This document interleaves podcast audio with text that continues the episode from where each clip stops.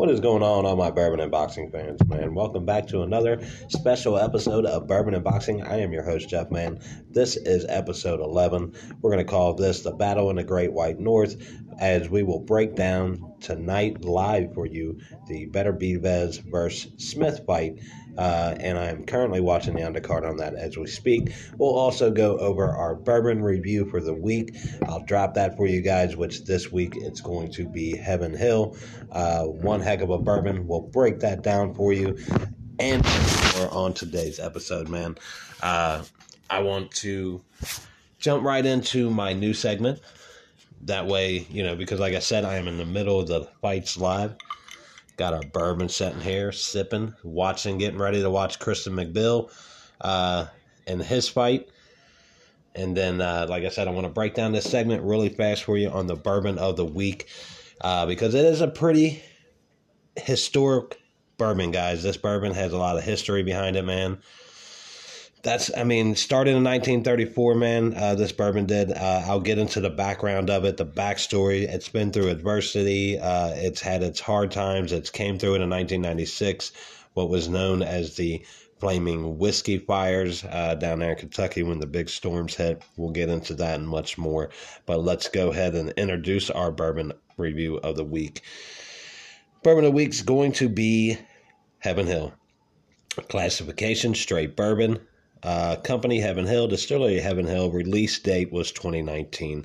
It's 100 proof, aged seven years. Uh, the mash bill 78% corn, 12% malted barley, 10% rye. Color is about medium amber. The price range is about $50. $49.99 is what I got it for at the local Kroger by my house. Not a bad price on it, guys. But like I said, this bourbon has a, a crap load of history, guys and it's just amazing what how they started and everything. So let's get into the backstory uh, for you, so I don't spend too much time on this as we are watching these fights live as I speak to you.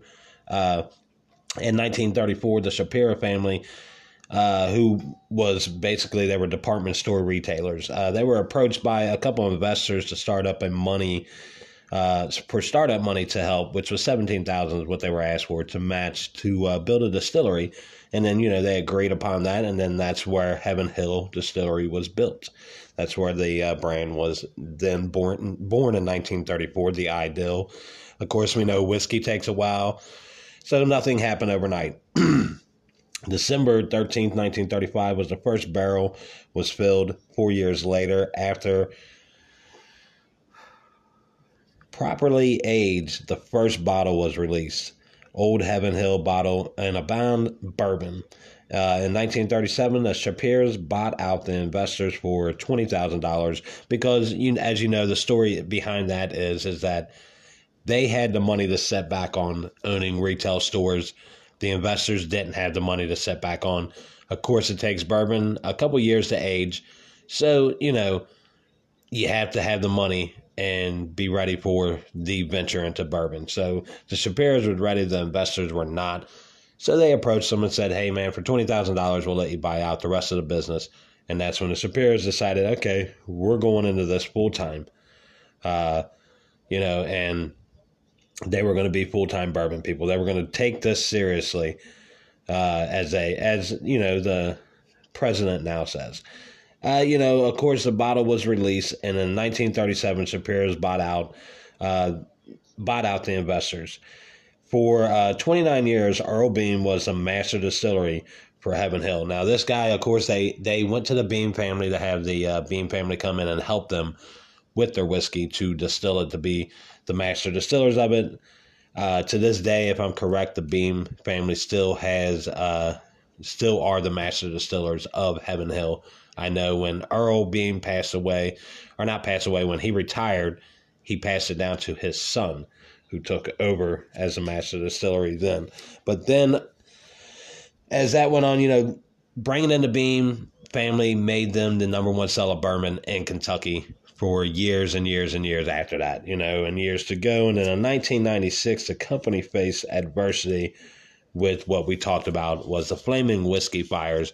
The winds set fire to the whiskey, which they said was on fire, flaming, coming down the hills, taking out a lot of their uh, cabins there and their uh, storage facilities, which ended up costing them $30 million, guys. $30 million in damage between lost whiskey and the facilities that they had lost. So they lost 15% of their storage overall which for any other business, man, that's going to put you under, take you out. 92,000 barrels of whiskey loss is never something that you want to have happen to your company.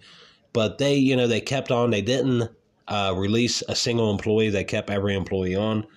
They had help from other distilleries uh, who came forth and said, hey, we'll help you uh, get your bourbon back out there and continue to, you know, uh, make your bourbon through our companies, which they allowed them to do.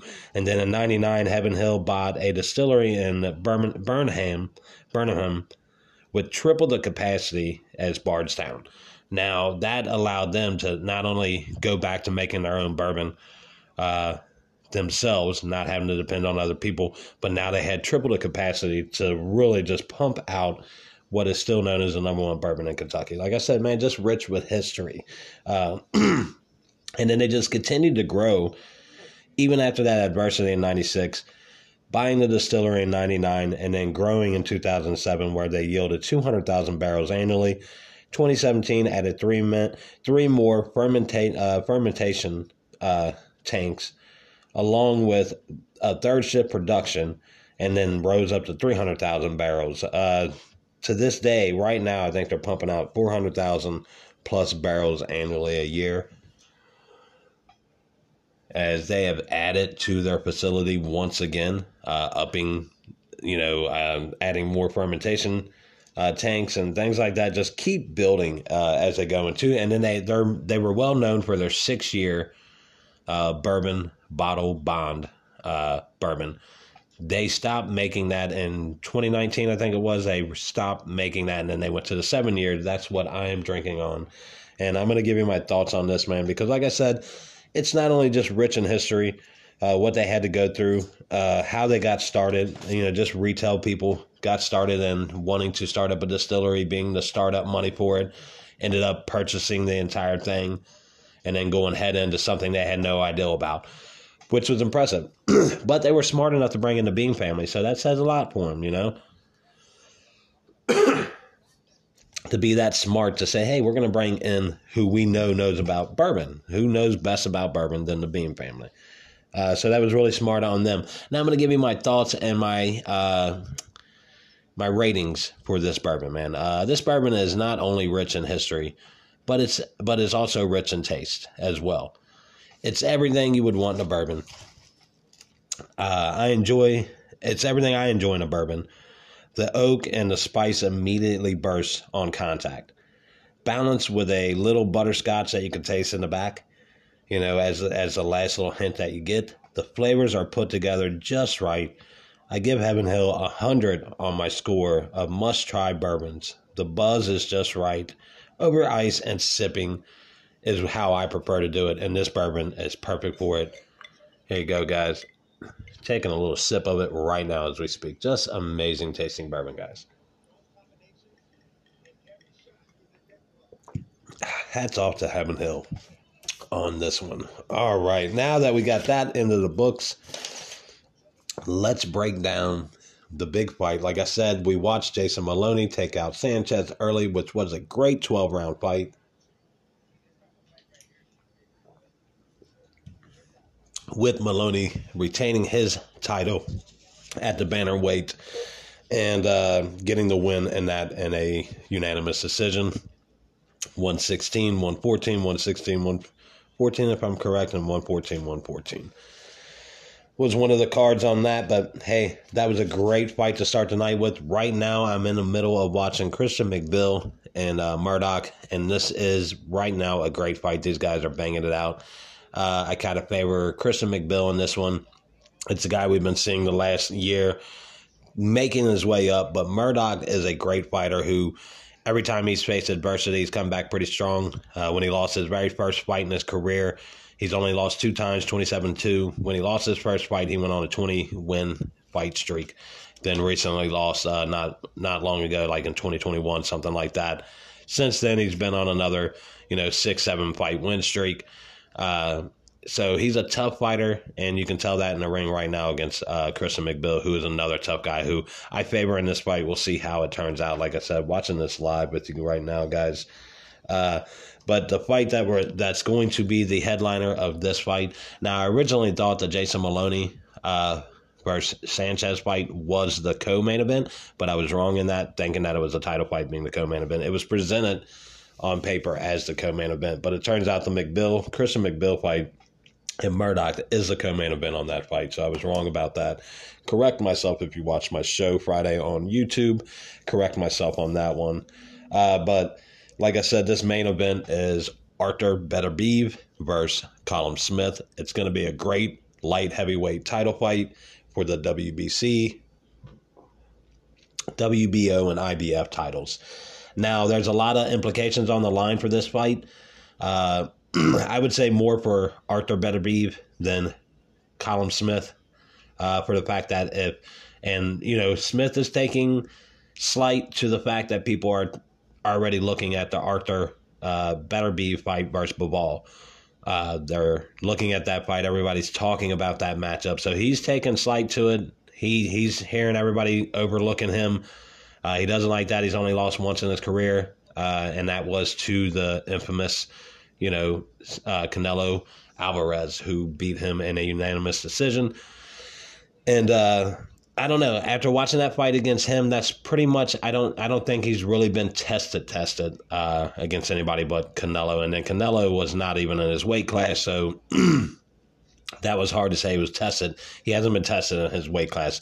Beterbiev is definitely going to be the uh, test for him because he's an attacker. He's an aggressive guy. He goes to the body. He goes to the head. He hits really, really hard. Now he is 38 years old, guys. I know his record doesn't wouldn't state that 19 pro fights. You're thinking 19 pro fights. How's this guy 38 years old? When did he start? Well, supposedly he's had like 300 professional fights, guys. So he's got a or 300 amateur fights. So he's got a ton of experience in the amateurs. Uh, a lot of wear and tear on him, but he just shows in the pro level.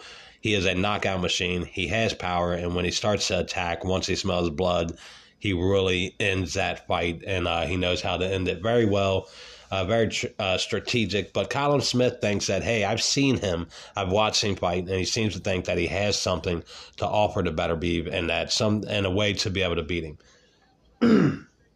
we'll see how that goes for him tonight, how that plans out for him.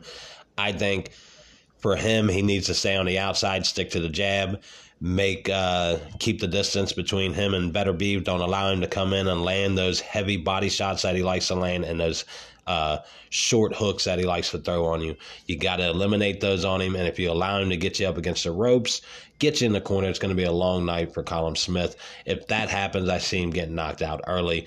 But what I think is going to happen is I think Beterbiev going to do what he does. He's going to attack. Uh, he's going to corner Callum Smith. He's going to beat on the body, the head. He's going to wear him down and then take him out in the later rounds, around the sixth, seventh, eighth round. I think he ends up taking Callum Smith out after he wears him down a little bit. And Callum's never been knocked out, guys. So if Beterbiev does that, that's something super impressive on his part. But like I said, I don't really feel like Callum Smith has been tested with a guy like Beterbiev on that level. Uh, so We'll see how that goes tonight. I think that's going to be a heck of a fight, man. There's uh, the undercard. Like I said, we watched Jason Moloney. Most of that undercard is is over with. I am, like I said, watching it live with you now as Christian McBill is having a banger of a fight against Murdock, and uh, this is a heck of a fight. These guys are just staying toe to toe with each other. Uh, both staying inside. Nobody's keeping their distance, and these guys are just banging out. I think that favors Christian McBill in the long run right now. It looks like he is starting to put a little bit of damage on Murdock as he keeps him up against the ropes. And uh, I'm telling you, this is a good fight, but I don't think it's in Murdock's favor to continue to fight this way. It's not going to favor him. Uh, so let's uh, that that's the undercard, and let's look at the uh, like I said, the fight info. Was, the main card was supposed to start at 10 p.m. As you can clearly see, that's not going to happen. It's probably going to be more about 11:30 start time. It is up in Canada, Quebec City uh, at a Videotron Arena up there in Quebec City, Canada. Uh, that's why I call this episode The Battle of the Great White North. Hey, Jeffrey, you've got a text message. As you can see, Jeffrey has a text message. That is my name, Jeffrey. Did I mention that in the beginning? Host, my name is Jeff. Who knows? I probably didn't. I just kind of jumped right into this, guys. Uh, I, uh, yeah, I did a little bit of shrooms, uh, you know, microdosing. So I'm relaxed, kind of sitting back, chilling. Thought, hey, I'll jump on here. I found this little tool on my podcast. And I thought, hey, what's this button? What do you know? Right now, I'm recording with you guys. But hey, man, we got some boxing news. Now, what I want to get into that I missed on my uh, show on YouTube, and I'm highly disappointed in myself that I overlooked this, but the controversy in the Ortiz versus Lawson fight last week seems to have a lot more to it than what we could ever imagine. We question why Tony Weeks stopped the fight the way he did, as fast as he did, when it looked like Lawson was protecting himself and just weathering the storm. Turns out, according to what Tony Weeks has released, he's now erased this message, but he said in a message on Facebook or Twitter, I'm not sure where it was at. And uh he I'm sorry about that guys. I'm on my phone and I didn't think to you know turn that part down. But anyways, like I said, uh, Tony Weeks released a statement stating that Lawson had a uh, head damage, if I'm correct, some kind of uh, swelling on the swelling on the brain, something like that that he had wrong with him, and that he shouldn't never been fighting anyways. So the minute he was able to stop the fight, he did. He was calling out the Nevada Commission, saying, "Hey, Golden Boy knew this." The Nevada Commission knew this. Now, as a ref, you don't receive that type of information. So, how he received that or got that information, he is a long time ref, so he probably has his ties. Uh, he's been in the industry for a long time, so he probably knows people who are able to give him that information. And maybe somebody pulled him to the side and said, Look, man, you need to stop this fight before it even starts.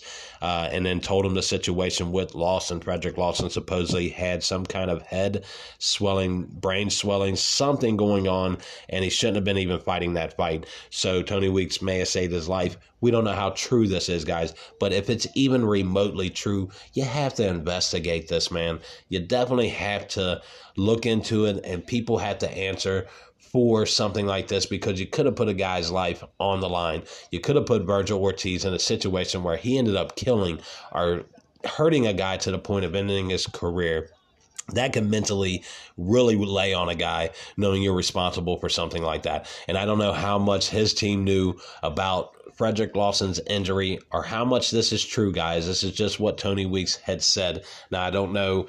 In the sport of boxing, they like to sweep this type of stuff under the rug. But I'm telling you now, guys, this needs to stay mainstream and it needs to stay talked about and it needs to be investigated. If if you're if in my opinion, because this is something major, man. You can't have this type of shit, and this is what gives boxing that that black eye, that bad name.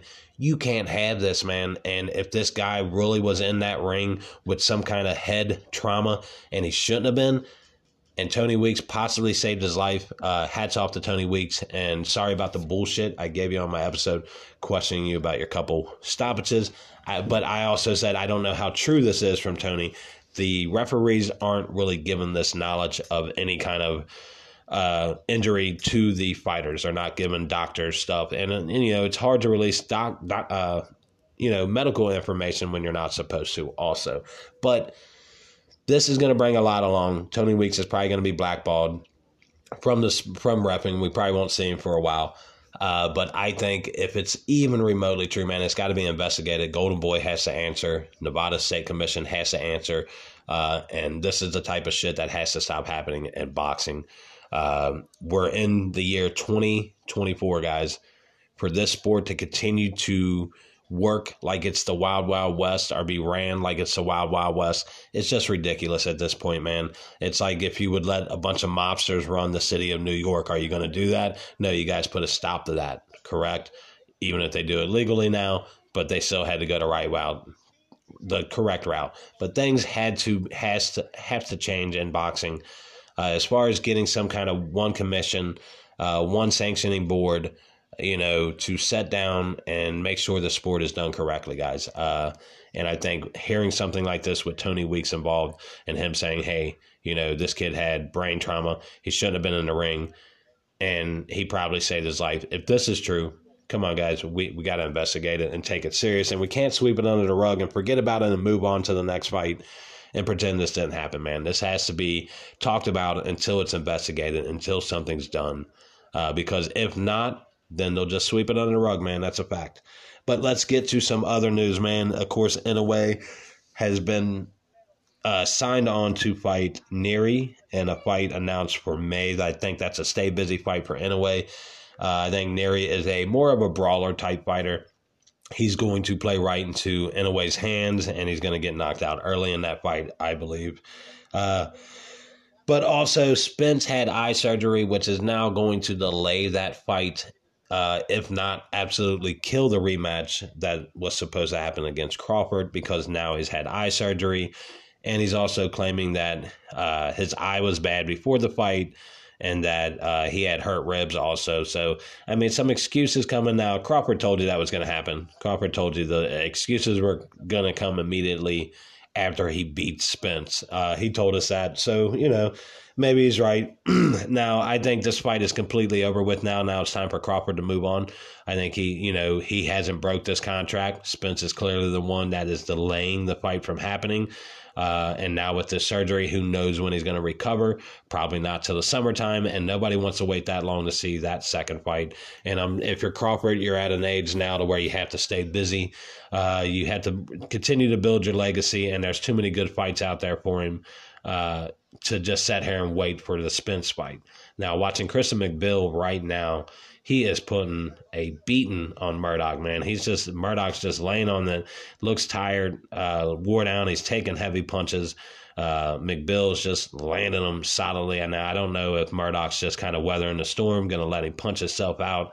But these guys are fighting a hell of a fight right now, guys. This one is live. As I said, I am currently watching uh, the live fights.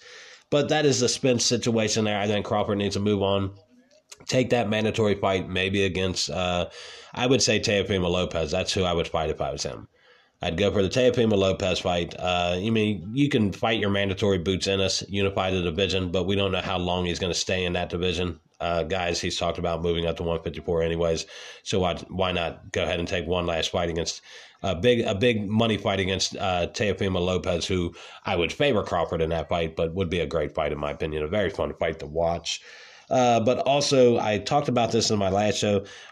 Arthur Barboza is talk is now talking about he wants to fight Subaru Matias, which I said that would be a great fight. Those two fighting each other would just be the fight of the year, I think, and it would line those two young guys up as the next guy because they're both in that conversation. If you haven't watched Arthur Barboza, he's a hell of a fighter. He has a great skill set, his combinations, his power, all that. It matches right up with Subaru Matias, who is a very powerful young fighter who likes to set back, let guys beat on him for the first few rounds, and then he just comes out with some magnificent combos, and his power is unreal. But at 140, those two guys are the next up. So why not have them fight each other, meet in the ring, so that you can solidify who is next? Who's next? Is it Barboza or is it Subaru Matias, guys? Uh, I would say, hey, 50 50 on that fight because they're both they're both very similar in their style. But I would love to see that happening. Also, USA Boxing has announced that its first annual national tournament will be held in Albuquerque, New Mexico, guys. Uh, love to get down there and catch that, but for sure, check that out and support the USA Boxing, man. Some really good young fighters that did great in the tournament over the summer. Uh, loved what I, what I saw from them. They came away with some really good victories. Okay, also Jai Opetaia uh, has been announced that he would be he will be on the Fury versus Usyk card, guys. Uh, that who who he's going to fight, we'll see. Uh, great. I'd say he's going to be the co-main event for once. Uh, he's working his well, way up to being the main event as we saw what he did to Ellis Doro in their last fight. So good to see him back in the ring that soon in February. Who he's going to fight. I'm very, really, really anxious to see who they're going to announce for that. Let's get into next week's schedule, guys. We will have a all female battle on Saturday. Man, they will have the main card all to themselves. Uh, we'll get into what the undercard is, but Natasha Jones versus Mikaela Mayer, which is going to be a hell of a fight, man. These two girls have some beef. Jones has a lot of proving to do. Mikaela Mayer, we all know her name. Uh, we know Natasha Jones also two very, very good female fighters. If you're going to tune in and watch some women just beat each other to death, that's a good fight to check in on Saturday. Coming up, we'll break that down on my show Friday. Uh, and of course, join me also on Monday for my recap for the fights that I'm watching now live. As I said, uh, pretty much that is it. That's all I got for you guys, man. Thank you for joining me for this episode of Bourbon and Boxing, baby, on my podcast edition, episode 11, The Battle in the Great White North, baby. Once again, I'm Jeff, your host. Don't forget to like, subscribe, and follow me on my YouTube channel, uh, my Spotify, iHeart, Amazon Radio, man, and also check out my Facebook group, Bourbon and Boxing, baby. The name says it all. Join me. Thank you, guys.